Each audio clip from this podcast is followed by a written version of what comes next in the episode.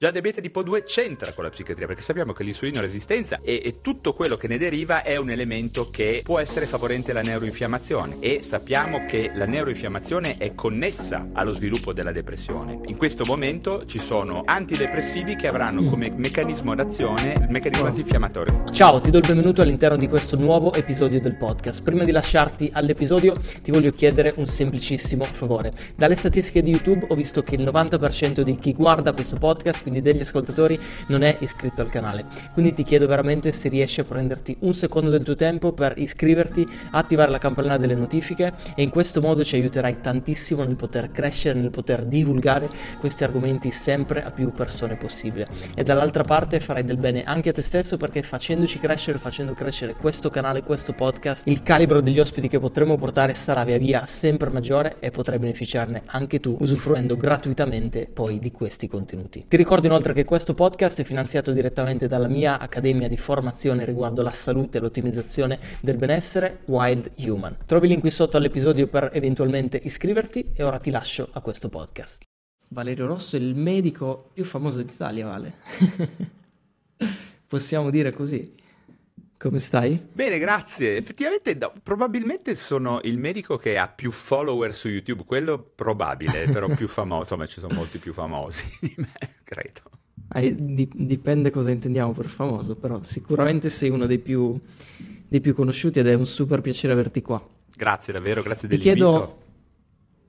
Grazie a te, anzi voglio subito partire da un mm, minuscolo aneddoto, ovvero quando ti ho visto per la prima volta dal vivo. Mm-hmm che era lì al, um, al Marketers World sì. qualche mese fa e, e, sono rimasto, te l'ho anche poi detto, piacevolmente colpito dalla tua prestanza fisica, cioè prestanza fisica intesa non, non solo come chiaramente stazza fisica comunque, hai una buona dose di, di una, una, bella corazza di, di, muscolatura, ma soprattutto proprio per la tua prestanza in termini più, più generali. E, ehm, ed è una cosa che ti ripeto, mi ha piacevolmente colpito perché io sono un grande sostenitore del fare in prima persona ciò che poi si divulga, no? quindi essere un po' il, il paziente zero di, di, di, se stessi. Quindi ti chiedo, voglio partire da qui, ti chiedo che impatto ha secondo te la, questo, questo, aspetto qui, quindi la prestanza fisica, l'essere i pazienti zero di se stessi, su poi il rapporto anche clinico sui, sui pazienti. Cioè secondo te è una cosa che il paziente nota Credi sia valido questa cosa del dover dimostrare in prima persona qua, eh, oppure è qualcosa di superfluo come si, sino agli anni Ottanta probabilmente classici medici un po' sovrappeso no? che fumavano e dicevano non fumare, quelle cose lì. Cioè tu credi che questa sia una cosa che avvalora la pratica clinica oppure ha un peso poco significativo. Tu dici fino agli anni Ottanta, io vedo ancora adesso che noi Probabilmente sia ad oggi. predichiamo bene e razzogliamo male. No, io credo veramente che tu abbia ragione e penso che i medici debbano dare il buon esempio, così come... Mh, sotto vari punti di vista, eh, non solo mh, dal punto di vista di lifestyle, ma credo Chiaro. che una quota di etica superiore sia ben vista, sia ben accetta, eh, una quota maggiore di gentilezza, di buona attitudine relazionale nei confronti degli altri. Si fa, chi si occupa di salute, chi è un operatore della salute, non solo i medici, in generale, chi si occupa di salute ha una grossissima responsabilità. Di conseguenza credo che se si possa leggere sulla struttura anche fisica di una persona. Il fatto di aver ehm, messo a terra no, nella nostra vita personale le, le regole, le, le, disposizioni, i principi che noi poi mm. pre, diciamo, predichiamo no, sul web, offline, certo. nei nostri studi, beh, credo che questo possa avere un buon impatto in termini di efficacia poi nel rapporto con il paziente. Inoltre mh, è, è, difficile essere credibili quando ci si presenta con eh, delle modalità oggettivamente professorali completamente scardinate e sganciate da un, un aver poi messo certo. in pratica su di noi, no? queste, tutte queste mm. attività. Quindi, Chiaro. nonostante molti colleghi critichino questo aspetto, eh, credo che sia importante essere dei portatori sani di, di, di buone certo, norme certo, certo. Di, di, lifestyle. Ecco. Ma è questa tua esigenza poi di... Mm, magari poi ti presenti anche un attimo per chiunque non dovesse eventualmente sì, conoscerti, però questo tuo, diciamo questa tua mh, mm, esigenza di divulgare determinati argomenti, quindi venendo da un ambito magari più clinico, poi ce lo direi tu, e passare poi a un aspetto molto più divulgativo, cioè qual è stata la, la, la spinta che ti ha portato a fare questo, diciamo, questo, mh, possiamo definirlo a tutti gli effetti un mestiere anche, no? l'aspetto divulgativo o comunque questa passione, cioè perché hai sentito un'esigenza profonda, è nata da te, oppure hai colto qualche gap nella, nella, società, hai voluto inserirti per proprio cercare di portare un miglioramento? Cioè, da dove nasce la tua esigenza di, di divulgare questi argomenti? Ehm, ormai effettivamente è diventata un lavoro, ma credo che sia una parte importante, se non la più importante, della mia attività di medico. C'è chi dice che un medico dovrebbe fare attività clinica, formarsi, essere lui stesso formatore, diciamo in qualche misura didatta, e io poi aggiungerei anche l'aspetto di essere comunicatore.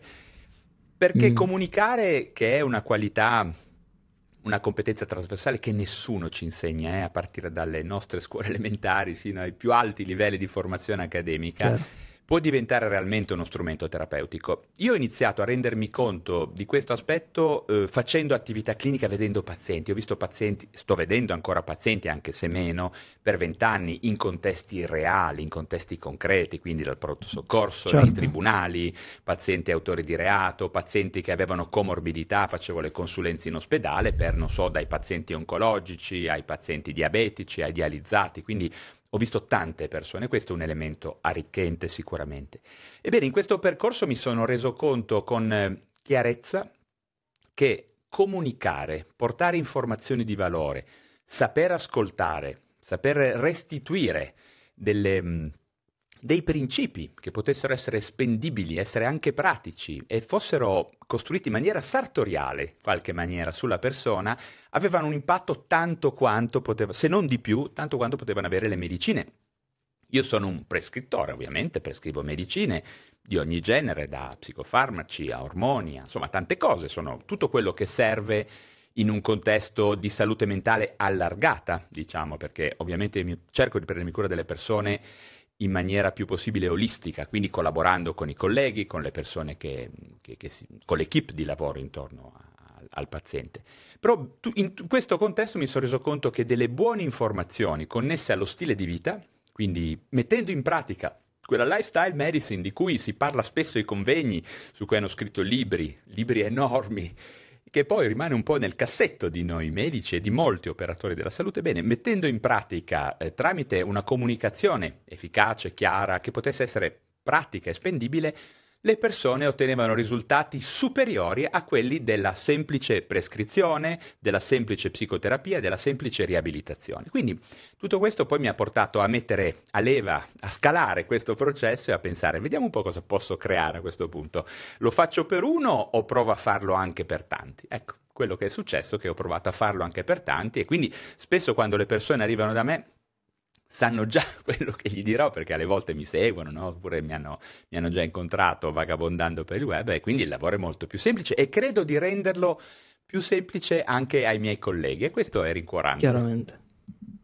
Sono d'accordo, ma in questo percorso è cambiata la tua visione di, um, di cosa è per te il benessere? Cioè se, se dovessi chiederti oggi cosa è per te il benessere rispetto a quando hai iniziato la tua pratica di medico, è cambiata in qualche modo o la tendi a definire nello stesso modo?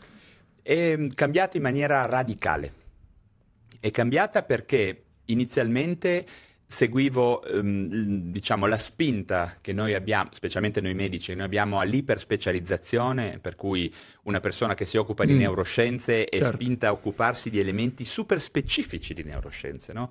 Um, io per un periodo mi occupavo tantissimo di disturbo bipolare, poi mi sono occupato molto di ADHD, insomma diventando un, un esperto di fettine di, di, di disagio, no? Certo. Poi mi sono reso conto che, ad esempio nella depressione, in certe forme di dipendenza, c'erano tantissimi elementi di sovrapposizione, di overlap con altre problematiche mediche. Ed era veramente riduttivo pensare che uno psichiatra non sapesse nulla di nutrizione, di allenamento, Chiaro. di gestione dello stress in senso più generale, di, di dipendenze certamente, di igiene del sonno, okay? di ambiente, di socialità in realtà. Quindi eh, in certo. quell'ottica per cui una persona mh, deve essere considerata eh, oggetto di una terapia individuale. Ci sono persone che necessitano di essere riprogrammati rispetto a dei paradigmi che li mettono in rapporti sbagliati con l'ambiente intorno a loro, okay? che sia ambi- le relazioni ma anche proprio la socialità. Ad esempio l'alimentazione purtroppo sappiamo tutti che in questo momento è profondamente snaturata e eh, incasinata direi dai messaggi che provengono dall'ambiente esterno. Quindi insomma se noi usciamo adesso io esco qua a Chiavari, tu mi sembra che sei in Sardegna, no? Quindi se usciamo sì. di casa avremo solo messaggi che ci dicono mangia, mangia tanto, mangia di più, esagera, no? Poi hai voglia di parlare di morigerazione, sì, sì, sì. bevi responsabilmente, gioca responsabilmente, fai tutte queste minchiate responsabilmente. No? L'ambiente non ti dice quello. Ecco. In quest'ottica Chiaro. la mia visione del paziente è diventata molto più olistica, dove olistica è una parola che io voglio riappropriarmene dalle discipline non scientifiche, no? quindi dall'omeopatia, dalla naturopatia, cristalli quantici, tutte queste minchiate, vorrei riportarla nella medicina ufficiale, nella medicina scientifica, perché è una bellissima parola e che ci dice quello che poi ci dice l'OMS stesso, cioè che un approccio medico a una persona, qualunque esso sia, per qualunque specialità, deve essere sempre un approccio biopsicosociale, ovvero vedere Chiaro. la persona nella sua interezza e nel suo rapporto con gli altri e con l'ambiente. Assolutamente. E a proposito di, di, di OMS, oggi vorrei soffermarmi a parlare un pochino sul discorso della, mh, mm, della sedentarietà e, e, più che altro del rapporto quindi che c'è tra mh, mm, questa grande epidemia che stiamo vivendo e poi tutto il discorso della, della salute mentale, no? Io credo, ho una supposizione, ovvero che nella società di oggi, dal mio punto di vista, poi voglio sapere anche il tuo, poniamo tantissimo il focus, forse addirittura troppo, sul, sul discorso alimentare. Ad oggi si è, arrivi, si è arrivati addirittura a, a, prendere l'alimentazione a volte quasi come una religione, no? Chi è vegano lo è per determinati motivi, c'è quello che fa solo quello. Cioè siamo arrivati a un punto in cui veramente l'alimentazione, secondo me, non dico che non conti assolutamente, ma è probabilmente sovrastimata rispetto al potere che potrebbe avere iniziare a muoversi di più, allenarsi di più, fare qualcosa di più per costruire tessuto muscolare, resistenza aerobica, tutto ciò che riguarda l'esercizio fisico. Come la vedi tu da questo punto di vista? Cioè, secondo te esiste una gerarchia nel, nello stare bene, nel benessere mh, mm, tra queste cose o comunque dal tuo punto di vista invece un qualcosa che dovrebbe andare di pari passo? Cioè, più che altro a livello societario oggi, no? Secondo te si sta ponendo il focus sulla cosa sbagliata? Il focus nella nostra società lo si pone sempre su ciò che può essere un prodotto, un prodotto solitamente scalabile. Quindi mm. il fatto Chiaro. che l'alimentazione sia diventato, io lo definirei un elemento addirittura identitario, ok? Ormai arriveremo certo. al punto che non ci chiedono più che lavoro fai, come accadeva un tempo, ma che cosa mangi. Okay? Forse sarà quello il primo modo in cui ci presenteremo a un partner, a un amico o qualcosa del genere. Credo che l'alimentazione abbia un ruolo molto importante Dovessi dirti nella piramide del lifestyle che cosa pongo io al, alla base, quindi che cosa pongo io come elemento principale su cui ragionare, su cui essere consapevoli, io ti sorprenderà, ma pongo l'elemento della dipendenza. Pongo questo elemento mm. per una ragione semplice, che una persona che è dipendente, ovvero che è ingranata in maniera anomala, patologica, con delle abitudini da cui mh, in realtà più che abitudini, quindi da dei bisogni anomali li definirei, da cui non riesce a affrancarsi, perde della principale qualità con cui poi si può cambiare tutto il resto, ovvero la versatilità.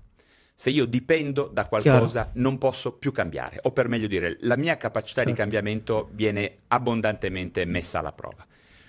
Sicuramente, mh, partendo da questo basamento che io lo definirei, eh, diciamo, a mio parere abbastanza incontrovertibile, secondo queste premesse, io credo che mm-hmm. alimentazione e attività fisica vadano avanti in maniera abbastanza parallela, abbiano dei punti di forza in alcuni casi più una più l'altra, però siano mh, qualche cosa che debba eh, evolvere e cambiare nelle persone in maniera molto, molto parallela. Certo. Ecco. Sicuramente l'attività fisica è qualcosa di meno semplice da portare avanti rispetto all'alimentazione perché? Perché hai voglia di poter comprare le scarpe, di metterti magliette, di prendere tutte le robe più fighe, 2000 smartwatch, anelli, Aura Ring, pad, eccetera poi c'è una cazzo di cosa che bisogna fare, cioè uscire là fuori e iniziare a muovere i cazzo di muscoli, ok? Io vedo persone che sono pieni di Aura Ring, di smartwatch, di sensori, hanno tutte le più grandi figate della Nike, della Under Armour, tutto. Sci qualunque cosa, qualunque minchiata della terra ce l'hanno, ma non si allenano. Ok, perché quello non puoi comprarlo. Quello è qualcosa che deve partire veramente da consapevolezza, conoscenza, cioè essere consapevoli di quanto sia utile, quanto sia importante, e poi avere un buon approccio armonico esatto. con noi stessi, un buon livello di salute mentale. Eh, per questo le neuroscienze, sono completamente d'accordo. Eh, neuroscienze e lifestyle sono molto, molto collegate. Più passa il tempo, più mi rendo conto di questo. Il cibo è diverso certo. perché il cibo uno ha l'illusione di comprare il prodotto biologico, di diventare vegano, poi divento carnivore, poi low carb, poi paleo, poi keto, cioè tutte cose che possono avere un loro senso in contesti specifici, compatibilmente a come stiamo, Chiaro. ma sono figli della possibilità di comprare. Ok, posso comprare la carne più buona, grass fed, oppure se sono vegano mi metto a fare le migliori filiere, comunque compro. Ok? E noi siamo portati a mangiare con una certa facilità. Ecco. Diciamo che in un caso si ha l'illusione di, essere, di alimentarsi bene, nel caso dell'attività fisica è molto più complicato perché al netto di tutti gli acquisti, quindi tutte le gratificazioni dopaminiche che puoi avere, poi devi effettivamente muoverti. Okay? C'è un altro punto certo. poi. Se dovessimo dirci qual è la prima e più importante caratteristica della nostra alimentazione, quella che ha più evidenze scientifiche, quella che in maniera più incontrovertibile ogni scienziato, ogni medico sano di mente dovrebbe portare avanti, dovremmo dire che è quella di mangiare meno. Punto. Mm. E questa è la cosa più importante. Man- dovremmo mangiare meno, ok? Al netto di qualunque critica possano farci, no, tu dici alle persone di diventare anoressiche, se mi dici questo, amico, non hai capito un cazzo di cos'è l'anoressia e poi se vuoi ne parleremo. Però in questa società qua la cosa, la regola, il principio più importante è qualunque cosa succeda, mangia meno. Mangia meno. Okay. E questo non piace perché nuovamente non compri qualcosa, ok? Questo è un po' l'equivalente Chiaro. dell'attività fisica, ok? Cioè, puoi scrivere miliardi di libri su tutte le cazzo di diete della Terra, ma mangiare meno non sbaglierai mai, ok? Potrai essere vegano, ibrido, low carb, keto, tutto quello che vuoi, di mangiare meno. Per mangiare meno, quindi per uscire nuovamente dalla dipendenza dal cibo, nuovamente questo è il punto, devi riuscire a gestire lo stress. Quindi, ripeto, parallelamente a tutti questi variabili di queste dimensioni c'è anche la questione dello stress, perché il nostro cervello antico, Chiaro. quello che ci fa ricevere gratificazioni per mille, adesso non entriamo nello specifico, no? per mille questioni proprio neuroanatomiche, è un cervello che eh, sottostà alla nostra corteccia. Noi abbiamo la possibilità, certo. no? se siamo eh, sereni e centrati, di gestire queste pulsioni, connesse all'alimentazione, a tutti i bisogni anomali che l'essere umano, ahimè, ha.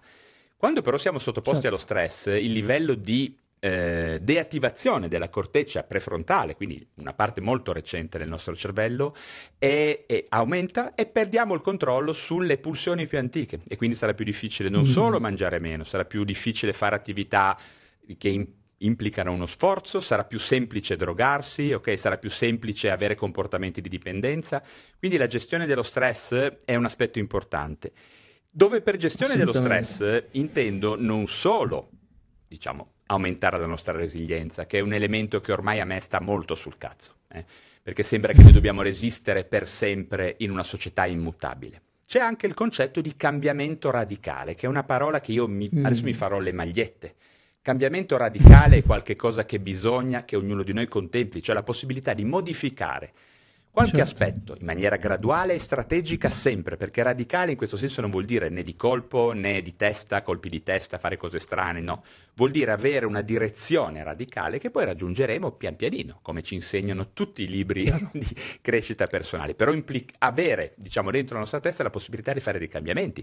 Per alcune persone può essere cambiare il lavoro, cambiare la città, cambiare le relazioni, cambiare tante cose, ecco. Questo è fondamentale perché è tutta una catena che lega i vari pilastri del lifestyle, ok? Quindi dipendenza, alimentazione, attività fisica, stress, certo. il sonno, sono tutti connessi a questa possibilità poi di gestire bene il livello di stress, di certo. pressione certo. attorno a noi, che implica non solo la possibilità di avere buona resilienza, che è utile se è una capacità transitoria, eh, perché poi eh, ci deve essere qualche cosa dopo la possibilità di essere resilienti, che è proprio il cambiamento radicale. Eh? Bisogna farsi le magliette. Qualche cosa nella nostra vita va cambiata e qualche cosa va cambiata anche in maniera radicale. Ti chiedo scusa per questa brevissima interruzione, ti rubo giusto 20 secondi per informarti che se queste chiacchierate ti stanno piacendo ho un annuncio importantissimo da farti. Infatti voglio invitarti all'Italia Health Summit 2024, l'evento 100% online che ho organizzato l'1, 2 e 3 marzo in cui ho riunito i migliori professionisti ed esperti nel panorama della salute e del benessere in Italia che attraverso workshop e speech di livello ti aiuteranno a raggiungere la tua miglior condizione fisica e mentale di sempre. Sarà un evento pazzesco che ti aiuterà a passare da zombie ad essere umano di successo. Quindi se ti interessano tutti questi argomenti e vorresti partecipare all'evento, ti lascio il link qui sotto, trovi i ticket attualmente ancora in sconto, quindi puoi dare un'occhiata e ora ti lascio il podcast. Cosa ne pensi del discorso invece della, mm, del sentirsi realizzati? Cioè, hai parlato del, del, fatto che molto spesso ci, ci sfoghiamo nel cibo per, mm, passami il termine, sopperire magari un, eccess- un eccessivo stato stressogeno, no? Parlavo tempo fa con, con Andrea Biasci che, che, mi diceva che prima ancora di, eh, di, instaurare una dieta le persone falliscono perché non, hanno, non si sentono realizzate dal punto di vista personale, quindi non hanno uno scopo nella vita, non si sentono eh, appagate da quello che loro stanno vivendo. Quindi ti chiedo, in qualità anche poi di, del tuo lavoro da, da, psichiatra, eccetera, eccetera, come la vedi questo tema? Nel senso, ti sei accorto se ci sta, in questo periodo si sta, diciamo così, sperimentando chiamiamola un'epidemia di, uh, di, senso, un'epidemia di gratificazione, di realizzazione personale. Cioè ti sei accorto se in questa società stiamo attraversando un periodo in cui le persone si sentono meno realizzate, vuoi non vuoi per motivi anche più grandi di noi a volte, e quindi poi sfoghiamo tutto questo nel cibo perché magari vogliamo fuggire da questa quotidianità che magari non ci piace, non la sentiamo nostra, non ci appartiene, non ci sentiamo ehm, appagati, non ci sentiamo in connessione con noi stessi e quindi poi ci rifugiamo nel cibo. La, la, la, noti tu questa cosa? Questo è un tema mm, molto grande, molto vasto. Eh, diciamo subito che, ahimè, la medicina non si occupa in fin dei conti di felicità. Eh, questo bisogna dirlo chiaramente. Per cui, anche se il parere di un medico può essere interessante, devo dire che qua da adesso in avanti mi muovo su traiettorie che sono più filosofiche, che hanno a che vedere con la mia attitudine creativa col mondo, con le cose, con l'interpretazione delle cose che accadono attorno a me. Certo. Perché, ripeto, la medicina non si occupa di felicità, purtroppo, si occupa di creare i basamenti su cui ogni persona poi possa costruire la sua felicità. Però da un punto di vista sociologico, no. sicuramente come psichiatra non posso essere estraneo a questo argomento. È un argomento molto importante. Lo è perché eh, in qualche maniera tutti noi sappiamo che nessuno di noi può essere indotto a provare passione, nessuno di noi può essere indotto ad avere un obiettivo nella nostra vita. Eh, molto spesso l'esposizione agli obiettivi di, degli altri ci frustra e a una domanda come la tua un medico deve pensare per prima cosa a non fare male alle persone con la sua risposta, ok? Perché dire certo non valete un cazzo, non, sapete, non avete gli obiettivi e le passioni, cioè, ok, quindi Chiaro. Un medico deve cercare di essere il più gentile possibile con gli altri e cercare di mm, far sì che le persone possano in qualche maniera sviluppare delle proprie buone ragioni al cambiamento personale, ok? Senza cercare di indurglielo. In questo momento noi abbiamo una sovraesposizione, diciamo, delle persone della grande popolazione mondiale, ma in realtà di ognuno di noi, alle passioni di altri, che spesso sono passioni anche realmente portate avanti con modalità, uh, come dire, incredibilmente buone, eroiche, no? Se io vedo Elon Musk dico ma che cazzo faccio? Esco di casa stamattina perché sto qua, lancia mai missili, si fa di chetamina, gira, 52 figli, ricchissimo cosa potrò mai io concludere in questa giornata? Certo. No?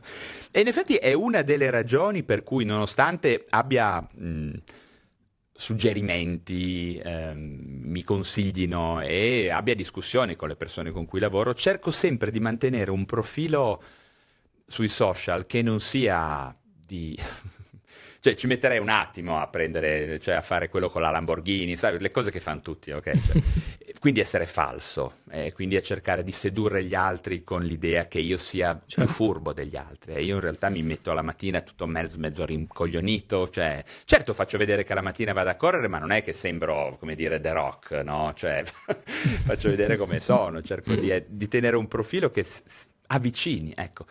E questo certo. è una roba che dovrebbe essere importante perché sennò le persone sono sopraffatte da tutto quello che vedono, anche magari dalle persone che possono essere di ispirazione, ok?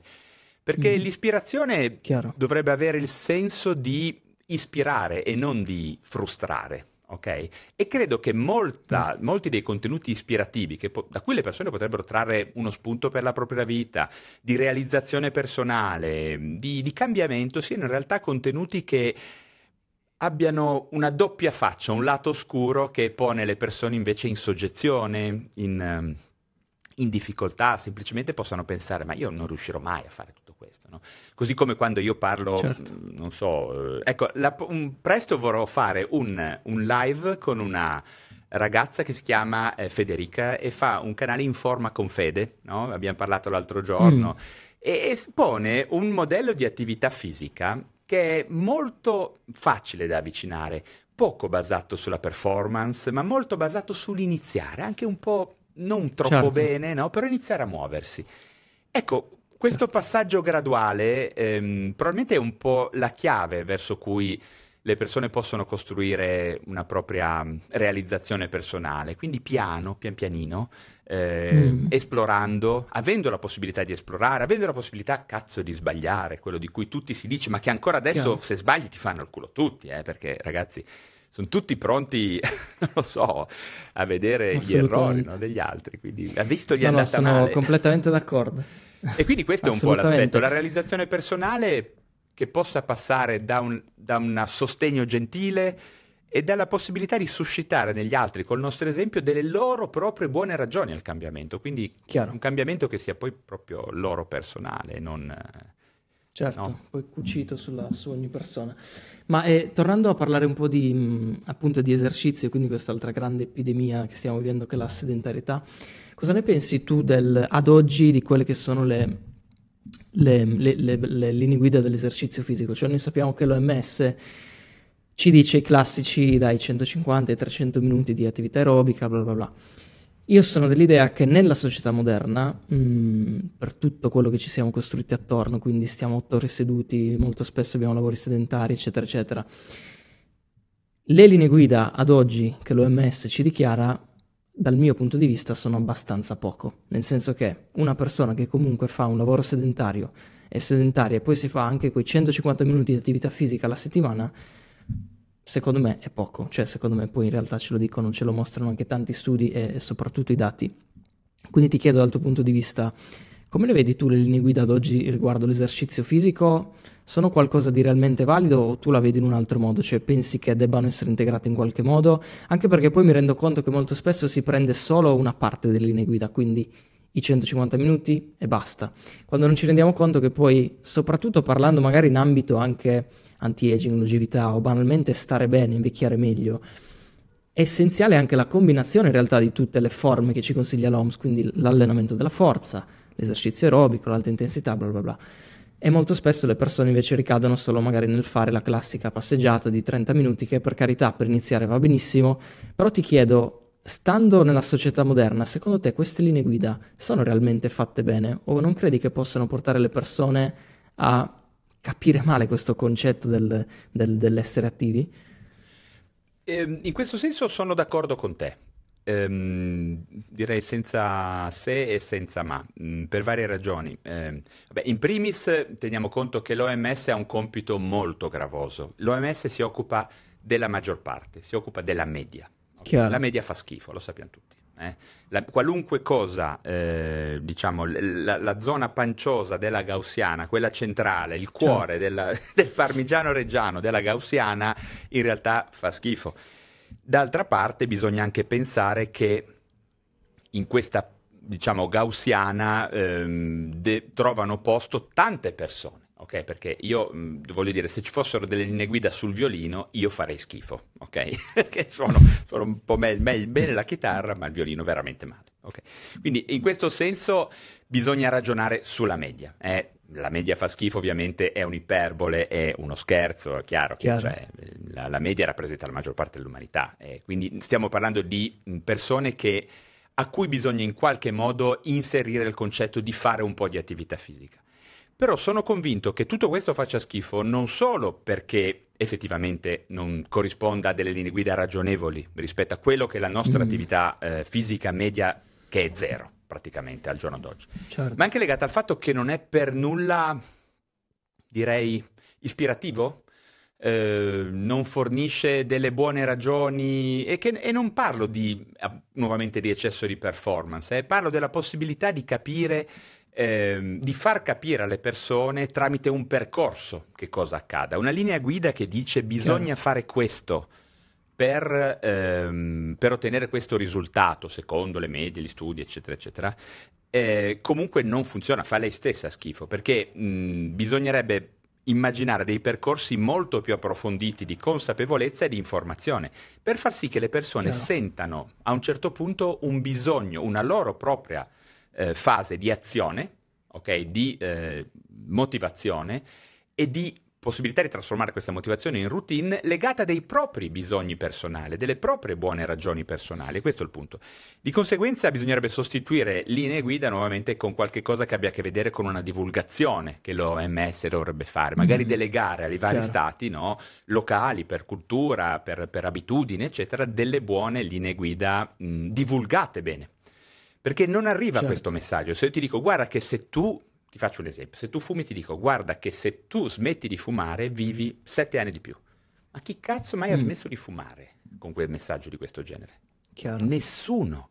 Se io ti dico, mangia meno, come dicevamo prima, nessuno mangerà meno. Cioè tu mangerai certo. meno se io mi dedicherò a te, in maniera continuativa, se ti farò capire bene che cosa accade, bene quali sono le tue buone ragioni, quale sarà nuovamente una, una, tua routine sartorialmente costruita sulla tua vita, sulla tua esistenza. Quindi questo è un processo che passa da qualche cosa che è molto diverso da una linea guida, che può essere anche giusta, ma inefficace. Ehm, Assolutamente. Cioè, è efficiente ma non efficace, cioè fai la cosa giusta ma non fai la cosa bene, sì, sì, ok? Sì. Quindi, e questo certo. è un po' il succo. E quindi, ripeto, poi si può arrivare a quel punto a stabilire che la linea guida sia insufficiente. Sono d'accordo, sono completamente d'accordo. In questo certo. momento qua Anche non perché... si può immaginare di tenere delle linee guida basse solo per farle fare a tutti, perché comunque le persone non le fanno. Certo. E quando le persone capiscono perché devono fare una cosa, allora fanno anche la cosa giusta, cioè arriveranno anche a una linea guida esatto. più strutturata e di qualità superiore.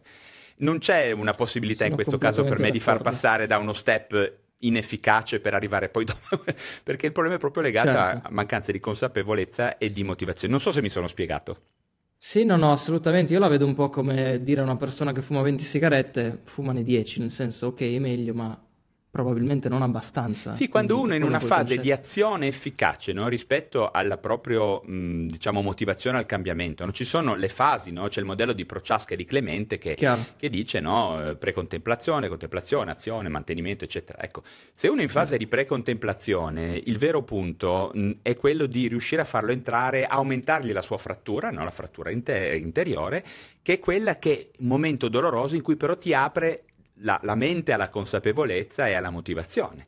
A quel punto le cose passano molto velocemente da 20 a 0, senza passare da quel 10, certo. fra virgolette, che può sembrare utile, ma non è poi così utile. Parlavo, perché le sigarette sono un ottimo esempio, parlavo l'altro giorno su un contenuto sulle, sul vapo, sulle sigarette riscaldate, no? sul tabacco, eccetera io nuovamente intravedo qualcosa di non poi c'è tutta una community che mi ha fatto una shitstorm pazzesca. No io fumo quella adesso sto da Dio sto bene. Sì ok. Però resta il fatto che tu ti sei spostato da una dipendenza ad un'altra ok? Hai certo. fatto qualche cosa che comunque non era aut- nelle premesse iniziali del tuo gesto cioè smettere di fumare. Fumi qualcos'altro ok? Sì che poi certo. faccia un po' meno male ma questo è da vedere sul lungo periodo, su, insomma, su tante cose. Perché anche le sigarette, ragazzi, negli anni 50 i medici consigliavano di fumare, i medici erano proprio noi che eravamo, collaboravamo. Perché, sì, sì, sì, Poi quelle light abbiamo visto, no? che erano molto meno cancerogene, minchiata, ok? Insomma, ecco. E adesso siamo arrivati a un punto che l'unico ambito no, delle dipendenze umane su cui non si dice fallo responsabilmente, guarda un po', è il fumare. Ci hai mai pensato? Ti dicono bevi responsabilmente, Verissimo. gioca responsabilmente. Nessuno adesso si sogna di dirti fuma responsabilmente. Fuma responsabilmente. Okay? E certo. c'è una ragione perché non c'è modo di fumare responsabilmente. Assolutamente. Cazzo, ok? Assolutamente. E leggevo poi, tra l'altro, approfondendo un po' questi argomenti, eh, delle percentuali interessanti riguardo proprio questo, nel senso che adesso non vorrei dire una cavolata, però mi ricordo dei dati del genere, che smettere di fumare aumenti, scusami, fumare aumenti del, la probabilità di morte di circa il 40%, qualcosa del non genere. credo ci non siano ricordo il studi numero- univoci su questo aspetto. Sicuramente in Italia sono Chiaramente. 50.000 le persone che muoiono ogni anno per cause dirette al fumo, su questo siamo sicuri. Assolutamente. Però dall'altra parte leggevo poi delle statistiche che facevano vedere come ad esempio essere nel, ehm, nel percentile più basso di VO2 max, quindi nel quarto percentile più basso, rispetto all'essere magari nel top 25%, aumenti del 400% la probabilità di morte per, per cause di ogni tipo. Quindi anche qui mi dico, cavolo, quanto veramente è sottovalutato l'importanza di uscire da quella diavolo di gaussiana che poi molto spesso viene visto come qualcosa di eroico, cioè sembra di dover diventare degli atleti quando in realtà è veramente certo. Abbastanza semplice uscire da quella gaussiana, non ci vuole granché Ma rispetto non solo a piccoli uscire dalla media. spostamenti, ad esempio sulla potenza aerobica che citavi, piccoli spostamenti danno esponenziali benefici di salute, questo lo sappiamo, quindi nessuno gli chiede di diventare il, il ciclista, come si chiama quello famoso che aveva 200 di VO2 max, cioè Sì, si sì, chiede sì, di fare piccoli spostamenti che portano grandissimi benefici di salute.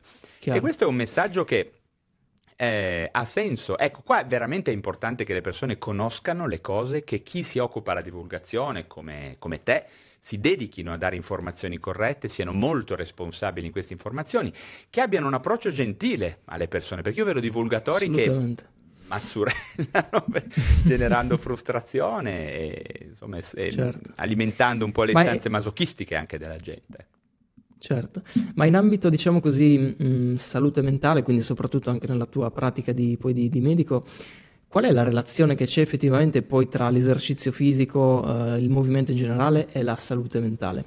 Ricordo ad esempio degli, degli studi, ora non ti so veramente citare quali fossero, di che anno, eccetera, eccetera, però ricordo degli studi che mettevano in relazione, ad esempio, banalmente il numero di passi con la probabilità di, svi- di sviluppare depressione, mi pare, o forse problemi d'ansia, adesso non ricordo nello specifico.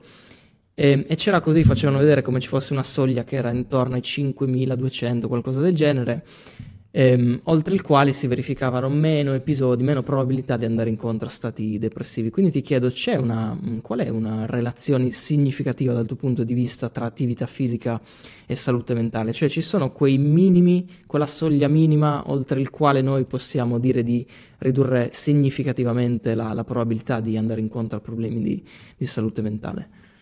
Mi piacerebbe potervi dare un cut-off e un limite, mh, diciamo una routine di minima che possa essere utile per X, a- diciamo, condizioni mediche di salute mentale. Purtroppo non è così. Però questa non è necessariamente una brutta notizia, nel senso che di sicuro abbiamo ormai accertato che l'attività fisica è un farmaco fondamentale per tutta, per il nostro benessere Mm. psicofisico. Nello specifico della salute mentale, quindi dei disturbi psichiatrici, partendo dai disturbi d'ansia, disturbi dell'affettività, quindi bipolarità, depressione, anzi depressioni, perché ormai sappiamo tutti che la parola depressione è sbagliata. Esistono tantissime diverse, diverse proprio in alto in numero di depressioni su cui ci potrebbe parlare tantissimo, su cui ad esempio la- alcune l'attività fisica ha un impatto incredibilmente buono, su altre non così buono, in altre permette di Mhm. rifinire il lavoro che fai con altre attività. Insomma, anche lì bisogna sapere bene che cosa stai facendo, perché poi ci sono alcuni messaggi molto sbagliati che possono allontanare le persone dalle migliori cure in questo entusiasmo Certo. no, per la lifestyle medicine, che- di cui io mi occupo, ma di cui sono anche a conoscenza dei limiti, perché questo è molto importante saperlo, perché quando hai un martello rischi che tutto sembri un chiodo. Ecco, io continuo a Chiaro. prescrivere psicofarmaci, continuo a prescrivere mh, altre cose, quindi eh, questo è importante saperlo. D'altra parte l'attività fisica è come se è utile. Eh, vi faccio un esempio. Rispetto ai disturbi d'ansia, noi sappiamo che il controllo dell'ansia come sintomo, l'ansia è un sintomo, non è un disturbo in sé, ci sono poi dei disturbi che hanno l'ansia come sintomo principale, quindi dal panico, dall'ansia generalizzata, dalla fobia sociale, eccetera, eccetera. Bene, sappiamo che il sintomo ansia spesso è controllato dall'attività fisica aerobica, Mm, ma non solo da quella aerobica di cui tutti parlano, non so come mai parlano tutti dell'aerobica e poco di quella, diciamo, isotonica, no? di quella di forza, Esatto. Eh, che in realtà è altrettanto utile in ambito psichiatrico. Ci sono molti autori che hanno studiato l'efficacia del bodybuilding in ambito psichiatrico, Mm. del eh, calisthenics, di altre attività, chiamiamole più di forza, ehm, CrossFit, certo. alcuni anche un po' sponsorizzatini dalla famosa marca, di... però comunque fatti abbastanza bene, insomma. Quindi c'è anche l'attività, diciamo, fisica di forza che è molto utile, che mette in... i muscoli sono un organo, quindi che sa... possono produrre alcune specie chimiche molto importanti, le endorfine, ma anche gli endocannabinoidi, quindi abbiamo eh, e inoltre sono stazioni intermedie di molti altri assi ormonali, di assi neurobiochimici, quindi noi sappiamo che noi parliamo poco della pelle, parliamo poco dei muscoli come organi, ma sono organi a tutti gli effetti, no? Quindi sappiamo che il loro essere messi in movimento aiuta tantissimo, quindi sia da un punto di vista aerobico che anaerobico, e anche quelle attività fisiche, chiamiamole combinate, no? in cui ci devono essere delle skills aggiuntive, come possono essere, mm. non so, il golf, eh, il paintball, certo. eh, tante cose, no? quindi è un'altra terza forma di attività fisica che mette assieme tanti pezzi. Ecco, sulla, sui disturbi d'ansia noi siamo, sui sintomi d'ansia sappiamo bene che funziona, sappiamo bene che funziona molto bene nei sintomi residui della depressione, quindi spesso quando le persone vengono curate per la depressione non vanno completamente a posto, no? tu gli potresti chiedere quanto sono soddisfatti e ti dicono sono molto soddisfatto di quello che è accaduto con una psicoterapia o con degli psicofarmaci, però alle volte ti dicono che le cose non sono tornate bene come prima, ci sono ancora qualcosa. Ecco, in questi sintomi residui provvedimenti di lifestyle, di attività fisica, ma non solo, anche di alimentazione, di miglioramento del riposo notturno, di gestione dello stress. Mm affrontare alcune certo. dipendenze, certo. forme di stress nascosto che spesso non vengono neanche contemplate dalle persone. Eh? Quindi se dovessi dirti, tantissima gente viene da me, eh, cosa accomuna ogni persona che viene da me, quasi ogni persona, è una gestione economico-finanziaria disastrosa che, for- che diciamo, fornisce wow, tantissimo stress. Eh? Questo è un argomento che ho affrontato in vari video in questo periodo con Pietro Michelangeli, eh, che è un esperto di finanza personale, sì, sì, sì. e ci siamo resi conto che effettivamente è una cosa è una forma di stress nascosto molto poco mh, presente nella mente delle persone. Insomma, tutti questi casi qua abbiamo provvedimenti di lifestyle che possono migliorare e l'attività fisica è sicuramente mm. un pilastro molto molto importante. Anche in certo. altre situazioni come possono essere l'ADHD, l'attività fisica è molto importante non solo per la semplice, diciamo, scarica a terra dell'eccesso di energia, ma anche per la possibilità di essere più centrati come attenzione, come focus, la possibilità di far funzionare meglio i farmaci, di far funzionare meglio la psicoeducazione. Quindi Diciamo che non abbiamo un'attività fisica di minima e ogni attività, anche in questo caso, deve essere molto studiata su, sui pazienti. Io mi sono dedicato certo. tantissimo a questo, abbiamo fatto proprio dei gruppi in cui portiamo i ragazzi, andavo io a muovermi con loro, a camminare, a correre, quindi a fare quello che deve fare un medico, cioè occuparsi non solo del suo pezzettino, ma sapere come si imposta una dieta antinfiammatoria, come si imposta un'attività fisica di minima, ovviamente. Non è che pretendo di far diventare dei decatleti i miei ragazzi, quelli di cui mi dedico, però come fare a fargli fare un po' di attività aerobica in sicurezza deve saperlo un medico, come ci si allena in palestra, beh io mi alleno da tanti anni quindi penso di saperlo, però credo che sia una skill che un medico debba avere, perché è utile. Chiaro, assolutamente, assolutamente, mi viene in mente mentre, mentre parlavi anche il rapporto poi che ci può essere tra visto che hai citato il fatto che giustamente il muscolo è un organo, è un organo che produce delle sostanze, un organo endocrino, eccetera, eccetera.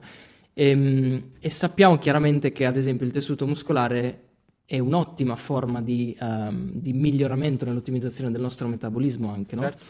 E quindi mi è venuta in mente la, la, relazione che ci può essere tra metabolismo e malattie mentali e di quello che alcuni ricercatori, poi non credo che sia ancora stato ufficialmente accettato dalla, diciamo, dalla, dalla comunità medica, molti lo chiamano addirittura il, il diabete di tipo 3, no? quel termine proposto per descrivere eh, questa ipotesi che ad esempio la, la, la, malattia d'Alzheimer sia causata da una forma di, eh, di resistenza insulinica che si verifica specialmente nelle, nelle cellule cerebrali.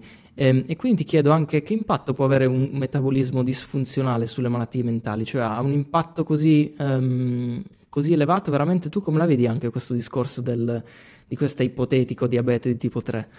Allora, io come medico eh, mi attengo a ciò che ha ampie dimostrazioni scientifiche e soprattutto ampiamente replicato, okay? Perché al giorno d'oggi se io voglio dimostrare che sto bicchiere qua genererà energia nucleare, mi metto su PubMed qualche studiolo di qualche scoppiato, lo prendo, li metto assieme, insomma quando faccio cherry picking come si dice, no? scelgo le cose giuste per dire che questo è. Quindi questo è molto importante anche per chi porta prove scientifiche. Prove scientifiche nel 2024 vuol dire peer reviews approfondite, meta-analisi, revisioni bibliografiche fatte da grossi gruppi e replicate, cioè replicate, ok? Quindi questo è fondamentale. Lo studio singolo vale un cazzo, come il mio parere. Ecco, quindi questo diciamocelo chiaramente. Al netto di questo, io non, ho, non, mi appoggio nella mia pratica a, um, a, queste suggestioni molto interessanti. Credo, però, se vuoi sapere cosa penso io fuori dallo studio medico, credo che ci siano delle verità in questo, eh, e in questo senso, eh, però ti dico che una premessa, cioè al diabete di tipo 2 c'è qualcosa che c'entra con la psichiatria, quindi senza arrivare a altre ipotesi, mm. diciamo ancora in, eh, certo. da, da, dimostrare, da meglio definire, eccetera. Già il diabete tipo 2 c'entra con la psichiatria, perché sappiamo che l'insulino resistenza e, e, tutto quello che ne deriva è un elemento che ehm, può essere favorente alla neuroinfiammazione. La neuroinfiammazione è un dato ormai mm, di fatto, sappiamo che ci sono delle chiaro. citochine che sono residenti e specifiche, precipue del tessuto cerebrale. Io ho un amico che lavora a Londra, al Royal College, che si occupa proprio del laboratorio di neuroinfiammazione e sappiamo che la neuroinfiammazione è connessa alla allo sviluppo della depressione. In questo momento ci sono almeno due aziende che hanno in pipeline due, forse tre farmaci eh, connessi al, alla neuroinfiammazione, cioè antidepressivi che avranno mm. come meccanismo d'azione le antinfiammatori, le, il meccanismo antinfiammatorio che derivano wow. da COX-2 inibitori, quindi vecchi farmaci che vengono utilizzati mm. dall'artrite reumatoide, anche da alcune altre sì. cose, quindi derivati da quello, però ripeto, in questo senso qua quindi abbiamo delle prove notevoli.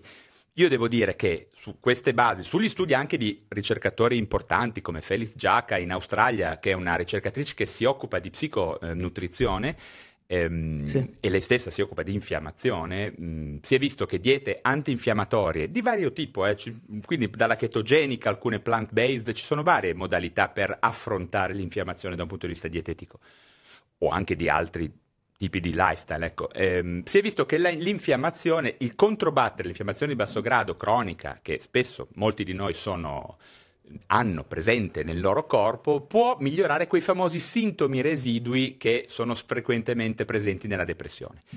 Quindi qualche genere di applicazione pratica e diciamo sufficientemente scientifica c'è già. Certamente il futuro ci rivelerà se tutto questo può essere, poi diventare più nodale, ovvero Chiaro. se si potrà effettivamente alcune forme di depressione curarle con provvedimenti di tipo metabolico ormonale. Ecco un'altra cosa che sappiamo che molte donne, per la medicina di genere è una cosa molto interessante, molte donne nella premenopausa, nel postmenopausa sviluppano o hanno delle recrudescenze di alcune patologie psichiatriche, in particolar modo disturbo bipolare e depressione. Si è visto che se certo. tu fai una terapia ormonale sostitutiva, se utilizzi ormoni biosimilari, se riesci comunque a inquadrare da un punto di vista ormonale queste, queste, persone, mi sono reso conto che spesso abbiamo usato ormoni invece che psicofarmaci.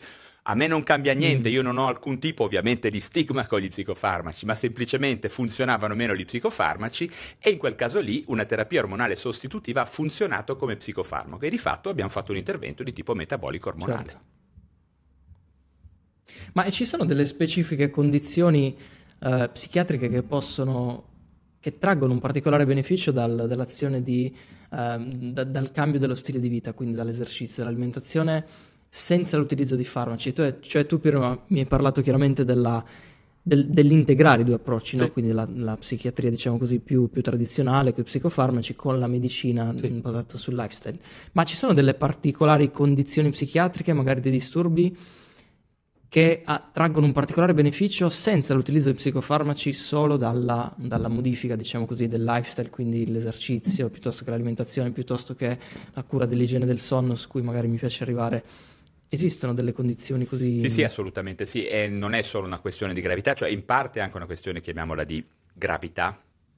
Eh, mm-hmm perché ovviamente una persona gravemente depressa non può essere inserita in un programma di attività fisica che abbia un impatto, no? proprio perché semplicemente non riuscirebbe a portarla avanti. Chiaro. Però il mantenimento assolutamente sì. Io conosco persone con cui abbiamo lavorato per arrivare a un miglioramento del loro stato di salute sospendendo lentamente dei farmaci e iniziando un'attività fisica regolare. Quante persone fanno attività fisica capendo intuitivamente che le sta salvando la vita? Ok? Quanti di noi, quanti certo. di noi fissati no, di attività fisica, dentro di noi abbiamo una vocina che ci dice guarda che quello che stai facendo ha realmente un impatto, realmente ti sta salvando la vita, la palestra, la corsa, la bicicletta, l'arrampicata, uh, che ne so, ok? Quindi questo accade già spontaneamente e fuori dall'analisi epidemiologica, ma c'è, perché se ti confronti con chi fa attività fisica a buon livello, magari anche agonistica, ti rendi conto che c'è spesso la partenza di questo genere di, di, di, di programma da un, da un, proprio problema, no? di qualche genere. Certo. Però c'è sicuramente anche, abbiamo alcune mh, forme di eh, risposta allo stress in psichiatria, ad esempio il disturbo dell'adattamento, che è probabilmente uno dei disturbi più frequenti di cui nessuno parla, no? e che ha a che vedere in, con tutte quelle situazioni in cui lo stress o il trauma, e in quel caso diventa PTSD, no? diventa disturbo da stress post-traumatico, no? ma quando lo stress diventa semplicemente sovverchiante la persona, si possono iniziare a manifestare sintomi di depressione e di ansia, che non sono però veri e mm. propri disturbi depressivi maggiori o disturbo d'ansia generalizzato, ecco, hanno a che vedere con una dimensione ambientale in quel caso lì riscrivere, riprogrammare, eh, provare a cambiare alcuni paradigmi dello stile di vita di queste persone può essere realmente risolutivo, anche perché il disturbo dell'adattamento, ad esempio con sintomi depressivi, poche volte risponde ai farmaci, ti direi quasi mai se la diagnosi è fatta Chiaro. bene. Okay?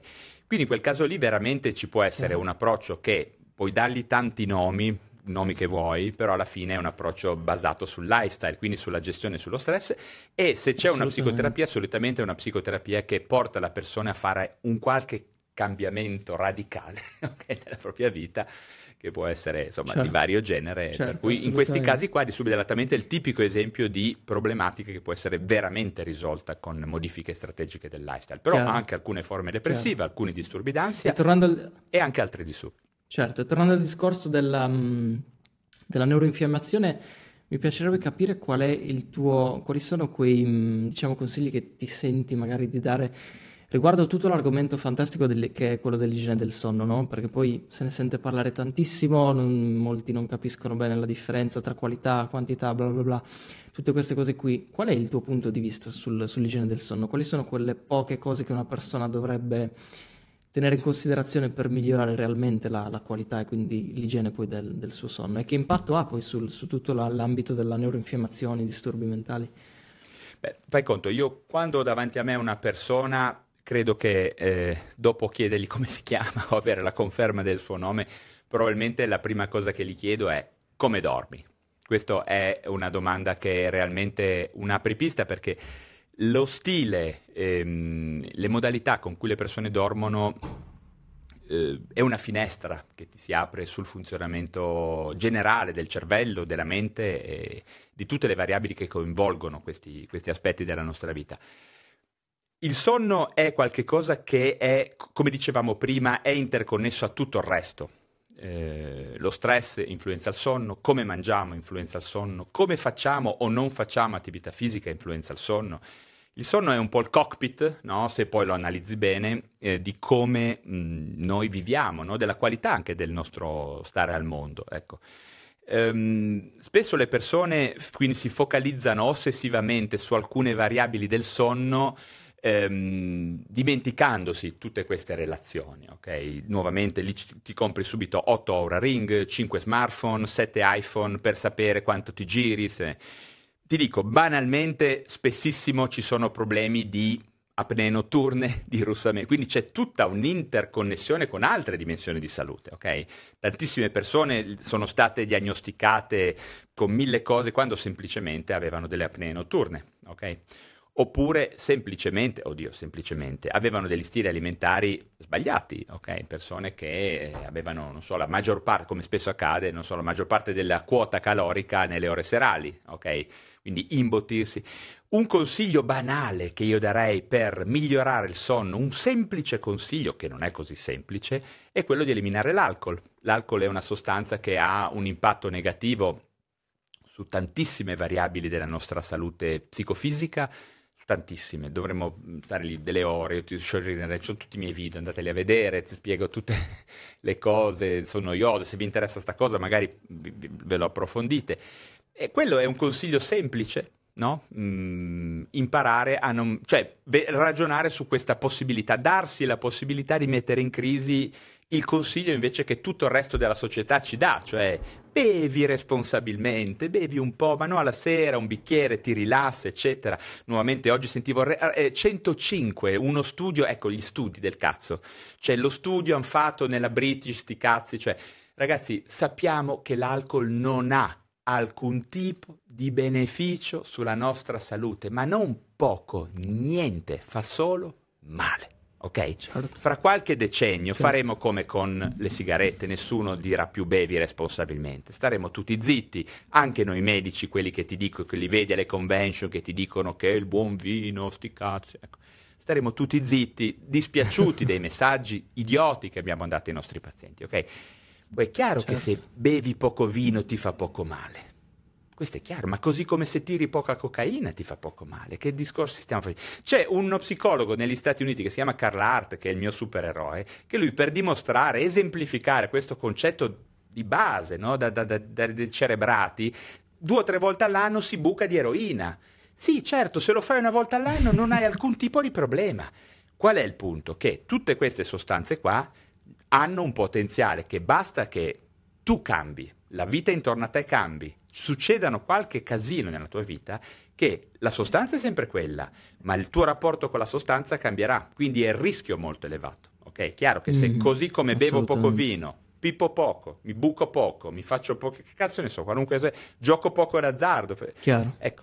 Quindi l'alcol è una cosa che inviterei tutti ad eliminare per migliorare il riposo notturno, specialmente se mi auguro be- lo bevete alla sera, ecco, insomma, perché berlo durante il giorno poi sarebbe difficile certo. avere. Ecco. Quindi questo è un consiglio molto semplice. Il caffè, che nuovamente è una cosa di cui io non è che sia proprio... Te lo stavo per dire, infatti. Esatto. Ripeto, Va, va, bene, be- bevetevi il caffè. Io non capisco perché la gente si rompe i coglioni agli psichiatri che proponiamo sostanze psicotrope e poi non vedono l'ora di imbibinarsi di sostanze. Cioè, devono solo deciderlo loro. Eh? Se prendono le benzodiazepine, ma lo, poi glielo il dice classico zi... caffè dopo cena. Sì, dopo cena, ma anche alla... no, il caffè non serve a niente. Niente.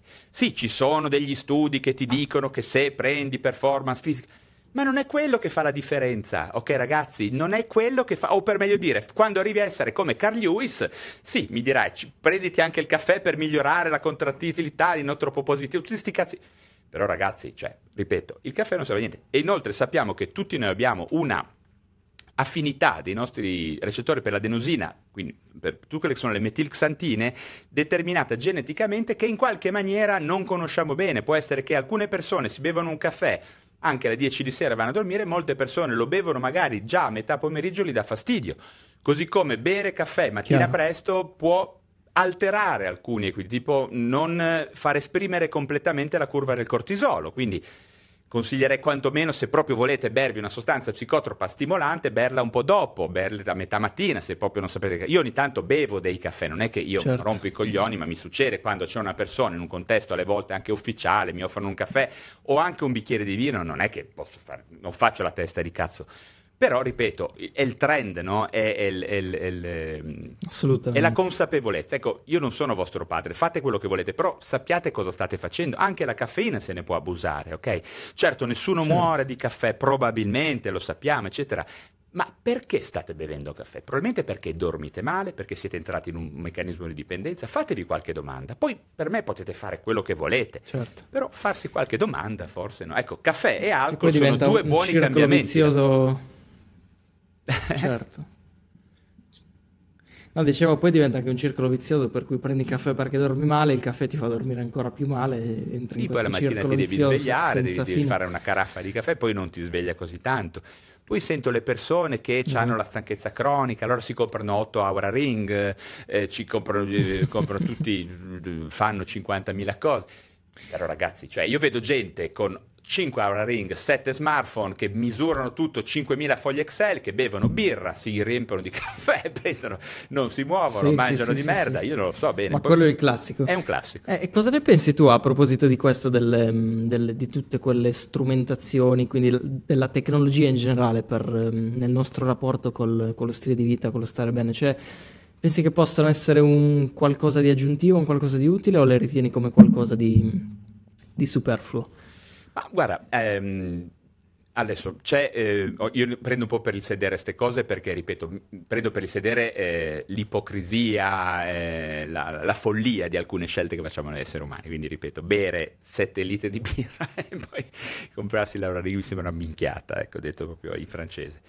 Ci sono dei, dei razionali, eh, diciamo, è, è, chiaro che le, vedo persone che dicono eh, io sono un, un, critico della parola biohacking, perché? Perché mi sembra eh, una idiozia, nel senso che ci sono persone che ti vendono notizie pazzesche come... cioè è medicina, quella lì. Medicina ma di tanti anni fa. Sì, sì, sì. Adesso vedo gente che parla di VO2 Max, di, di, potenza aerobica, come se avesse scoperto... Cioè quella roba lì l'hanno inventata a fine 800, negli anni 20 la marina americana la usava. Cioè parliamo di cose allucinanti. Cioè sui miei libri di fisiologia dicevano, io l'ho preso l'altro giorno, guarda ce l'ho di là, il vecchio concetto di VO2 Max, un libro di fisiologia respiratoria certo. del 92. Quindi ripeto per carità, sono tutte cose giuste, ma io sono un grande fautore delle basi. Le basi, partire dalle basi, ok? Se sei una persona che deve certo. fare grandi, eh, grandi performance, la misurazione è fondamentale, certamente. Se non puoi misurarlo, non puoi migliorarlo in alcuni contesti, ma in alcuni contesti. Perché se tu stai partendo da zero, zero, e la prima cosa che fai è comprarti 8 paia di Nike, 7 smartphone, Laura Ring, iniziare a segnare quando ti fai le docce fredde, queste cose qua, stai partendo male, perché non avrai un buon risultato probabilmente. Io la cosa che farei certo. sarebbe partire da comprendere bene le basi, che sono poco affascinanti, mi rendo conto, ma renderle affascinanti conoscendo quali sono le reali conseguenze sull'impatto di salute. Okay? Poi certamente Chiaro. può essere utile gamificare la cosa, questo lo posso capire. Se tu gamifichi, se ti metti a fare eh, il tracciamento a scopo di prendere il badge, no? di, ecco, quello può essere un aspetto motivazionale certo. interessante per alcuni. Però ricordiamoci che con i Garmin, con quelli che fanno le gare in bici, nelle ultime estate abbiamo avuto tantissimi infarti ok? Tantissimi, quelli che facevano le gare virtuali sui colli, gente che è passato da zero a fare la Fausto Coppi vicino a Cuneo sì, e sì, si schiattavano, sì, ragazzi, come le mosche, quindi bisogna stare veramente attenti anche nella gamificazione. Io direi che più che dalla performance e dalla misurazione ossessiva bisognerebbe partire dalla consapevolezza e dalla conoscenza. E questo è mm. anche un po' da un aspetto, diciamo, certo, ispirazionale, no? Se vedi un, un, fisioterapista che informa, che si dedica, che ha mille buone visioni di salute, che le, le, comunica in maniera entusiastica, positiva e non tossica, beh, questo credo che possa essere molto utile. Poi certo uno può gamificare e poi a certi livelli decidere magari di iniziare a misurare, ma per appunto perché stai facendo qualche, certo. qualche, cosa. Idem per la longevità, perché adesso senti dire di quelle puttanate pazze, pazzesche, cioè io per carità, sì, sì, sì. Eh, io mi occupo di, di, tutti questi temi di lifestyle, però longevità, ragazzi, sì, vabbè, non, in, non, entriamo in questo argomento. che ti, ti, viene il fumo. Ti viene il fumo perché senti di quelle idiozie atomiche. No, no, Quando unisci vero, biohacking vero, a longevità, ragazzi, par- cioè, già mi sì, parte sì, l'allarme sì. fuffa, minchiate in maniera... Il biohacking lo definisco un po' la, la commercializzazione della, della, medicina del benessere, no? Cioè, ormai basta veramente... Cioè, forse l'unica cosa di buono che ha fatto è probabilmente portarlo al, alla larga popolazione, perché magari mi rendo conto che parlare di basi di, di medicina, di quello che dici tu, come dici, a volte è noioso, le persone non se lo vogliono sentire dire.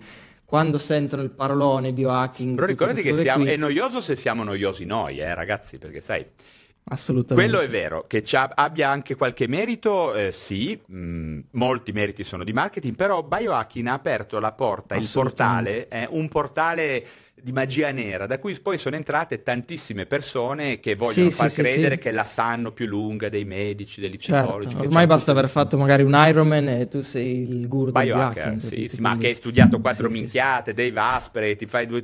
Cioè, e poi cosa succede? Che queste persone qua fanno dei casini che quando si manifestano, indovina chi deve risolverli? I medici. Questo I medici perché chiaro. biohacker ti fa tante mille minchiate e poi però il medico deve metterle a posto. Perché c'è gente che si infartua, certo. ha problematiche dismetaboliche, fa casini, non, ritarda magari a diagnosticare delle, delle, delle patologie, no? certo. esagera, che ne so, usano sostanze, oltretutto adesso c'è hanno ambizioni. Io sento gente che parla di cose che non sa, non sa. Non voglio neanche fare pubblicità a queste persone, ma di gente che parla di cose che non sa. Solamente perché hai messo su dei muscoli, ricordati, amico mio, non hai idea di che cosa sia il tuo sistema ormonale. Se non l'hai studiato bene, ok? Ricordatelo. Ecco. Il fatto che tu abbia dei Sono muscoli, d'accordo. tu che mi ascolti, non sai che cazzo è il tuo sistema ormonale. Finita lì. Sono d'accordo. Vale, per avviarci al termine di questa chiacchierata volevo fare un ultimo excursus su un discorso che, che, che mi pare tu abbia già affrontato in qualche live, che è quello riguardo al... Mh, mm, prima hai citato il fatto che non sono tuo padre, puoi fare quello che vuoi, però a volte mi rendo conto che quel... no, quello che no, vuoi no. magari no. A volte mi rendo conto però che quel fai quello che vuoi, molto spesso poi può portare in difficoltà la società, nel senso che, ah, certo. come la vedi tu tutto il discorso legato al sistema sanitario che sta andando in, palesemente in crisi, eh, vuoi o non vuoi, anche dovuto alla, uh, tra i tanti fattori, anche alla mancanza cura del, del, del, nell'attenzione al nostro stile di vita e quindi oltre a mettere in difficoltà noi, mettiamo in difficoltà un sistema sanitario che poi non riesce a curare magari chi ne ha realmente bisogno per altri motivi.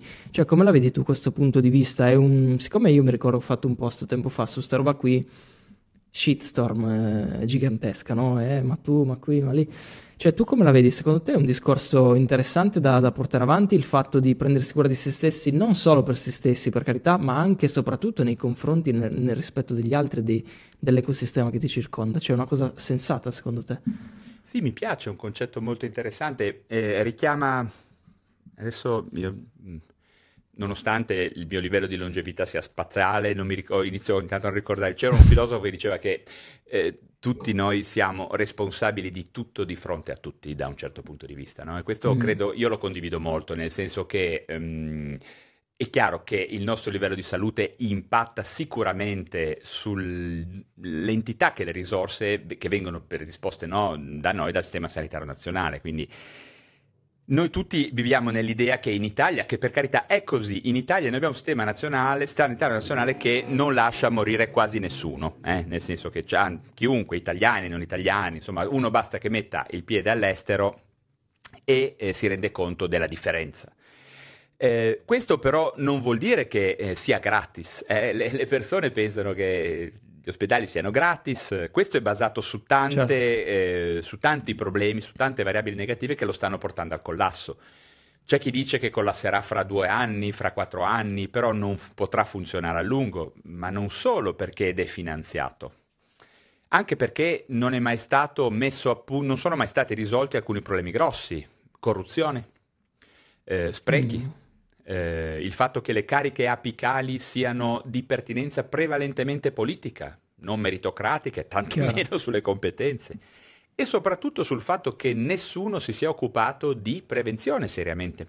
Nei fondamenti del, del, nostro sistema sanitario nazionale c'era, prima ancora del prendersi cura di tutti, il fatto che il sistema sanitario nazionale si sarebbe dovuto occupare di prevenire e di mantenere il livello di benessere della popolazione. Questo non è mai stato mh, assecondato, questo principio base messo dai padri fondatori, per una semplice ragione, che la prevenzione non è un prodotto, non lo è ancora perlomeno. Certo. E quindi giravano pochi soldi intorno alla prevenzione. Anzi, il sistema di eh, produrre schifezze che ci ammalano, poi in modo che altre aziende producono altre cose che guariscono e ci mettono a posto, è un sistema che funziona molto bene, molto ben rodato. Ecco.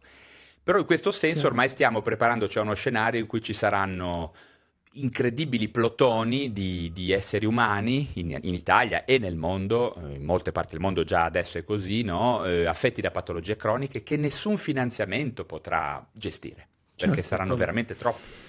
Eh, plotoni di zombie, tu- basta che uno inizi a già andare adesso davanti a un supermarket, no? in, un, ehm, in, una, in un qualunque so, centro commerciale, si rende conto che ci sono persone eh, della mia età, cinquantenni, che hanno un sovrappeso incredibile. Eh.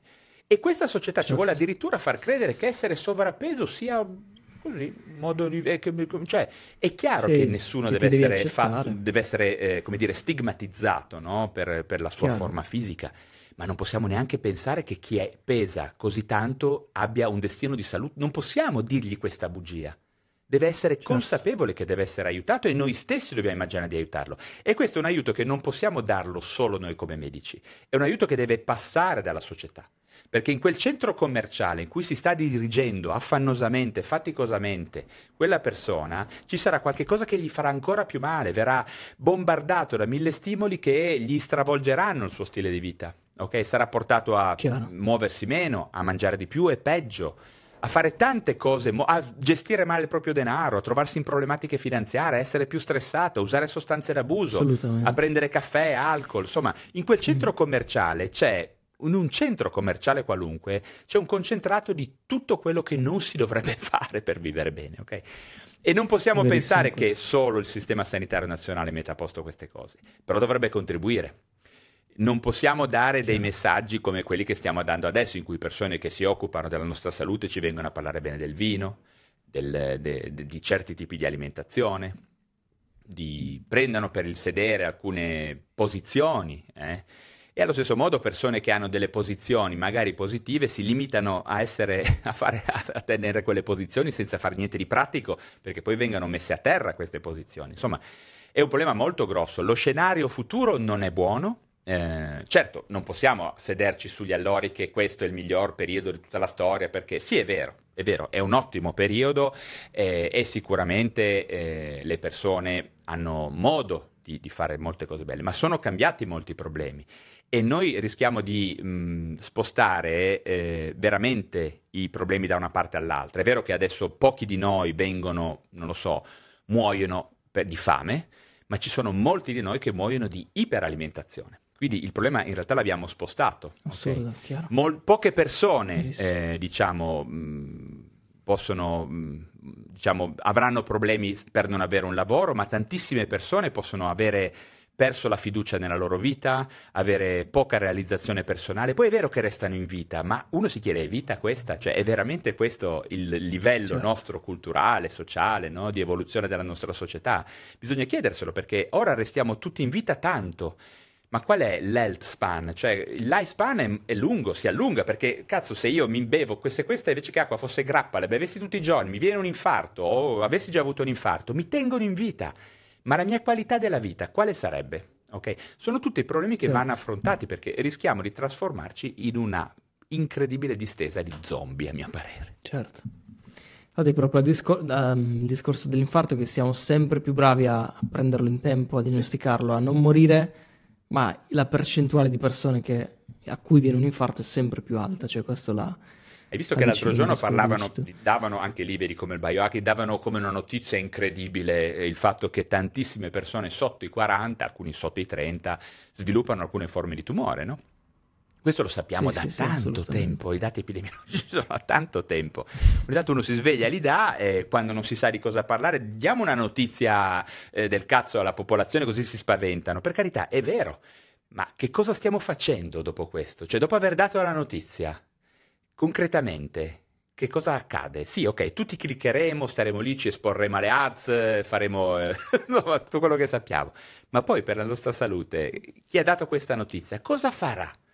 Per difendere e per rendere concreta la sua posizione, perché io vedo tanti, per, tanti personaggi che ne parlano e poi si fermano lì. Ecco, diciamo che in questo momento, ad esempio, certo. tu stai facendo qualche cosa di concreto, cerchi di divulgare, di sforzarti no? di, di, portare delle informazioni di valore alle persone. Questo è già qualcosa, ecco. E mi chiedo come mai non venga in mente al Ministero di... Pensa un po', tu non saresti contento di poter collaborare con il Ministero, che ne so, per l'aspetto della riabilitazione Caspita. fisica lo faremo gratis probabilmente. Sarebbe, insomma, chi fa questo lavoro un pezzo lo fa anche perché è appassionato, no? diciamolo. Quindi, ecco, soluzioni di questo genere al momento non sono ancora all'orizzonte. Pensiamo a come riparare le persone che hanno avuto l'infarto piuttosto che come fare a far sì che ce ne siano meno che abbiano un infarto. Assolutamente. Vale, ultimissima domanda di rito del podcast. Intanto ti, ti ringrazio per essere stato qui. Ti chiedo qual è quella mh, mm, piccola minima sfida settimanale che vuoi dare alle persone che ci hanno ascoltato per um, migliorare il loro benessere? Quella piccola sfida che possono mettere in pratica sin da subito appena chiuso questo podcast? Guarda, io la, quando mi parli di sette giorni io ho subito una sfida in mente, quella di provare a stare sette giorni senza bere alcol. Per mm. tutti è una cosa molto semplice, Oh, scemenza, ci metto un attimo. Guarda, allora, a parte il fatto che se non hai una grave dipendenza, ovviamente io mi riferisco a chi non è consapevole di avere una grave dipendenza perché dopo 36-72 ore se hai una grave dipendenza rischi di finire in pronto soccorso. Chiaro. Mi riferisco però a tutte le altre persone che sottovalutano il problema della, dell'utilizzo di alcol, anche episodico. Eh? Sette giorni vuol dire sette giorni, cioè stasera non vi aprite la vostra birra, non bevete il vostro fantastico bicchiere di vino rosso e eh, che giorno è? Giovedì, ecco, fino a giovedì prossimo non toccate alcolici. In questi sette giorni cercate di esplorare se è facile, se non è facile, se non ci riuscite, che cosa può essere più difficile e non so, la relazione con gli altri, la socialità, o semplicemente perché veramente percepite dentro di voi il desiderio forte di bere. Quello richiede veramente molta onestà con noi stessi. Ecco, fate questo, perché io credo che sia una cosa molto semplice mh, che a cascata può portare delle conseguenze interessanti. Cioè, come molte cose mm. che diamo per scontate nella nostra vita possono in realtà essere origine di disagio, di stress, e il fatto stesso che sono ingranatissime, integratissime con l'esistenza di tutti, del mondo, delle altre persone, questo non toglie che in realtà siano condizioni problematiche che meritano tutta la nostra attenzione. Quindi sette giorni senza alcol è quello che propongo. Bellissima sfida, la proporrei anche con il caffè, visto che ci siamo. Ah, certo, a seguire uno può quella... fare. Io farei consiglio sempre una cosa per volta. Iniziate sì, con l'alcol e allo stesso modo, se tutto, no, siamo tutti convinti di controllarci, provate a fare questa cosa con il caffè. Assolutamente. Vale, ti ringrazio di cuore, abbiamo fatto una chiacchierata super, secondo me hai toccato un sacco di, di, argomenti interessanti. Grazie mille di essere stato qui, ragazzi vi invito come sempre a lasciare like, mettere mi piace e condividere tutte le cose che sapete. Vale, ti ringrazio ancora e ci sentiamo alla prossima. Ciao a tutti. Grazie a tutti. Ti ringrazio di cuore per aver visto questa puntata fino alla fine e come sempre ti invito se ti è piaciuto l'episodio ad iscriverti a questo canale, lasciare un mi piace e se ci stai ascoltando sulle piattaforme streaming di condividerlo con chiunque pensi possa averne bisogno. Se inoltre vuoi fare il primo passo concreto verso l'ottimizzazione della tua salute e del tuo benessere, ti ricordo che qui sotto in descrizione trovi il link d'accesso alla mia piattaforma, alla mia scuola di ottimizzazione del benessere, wildhuman.it. Qua di fianco a me inoltre trovi altri episodi che potrebbero interessarti del podcast, quindi ti invito se ti va a guardarli, altrimenti come sempre noi ci vediamo al prossimo episodio. Ciao!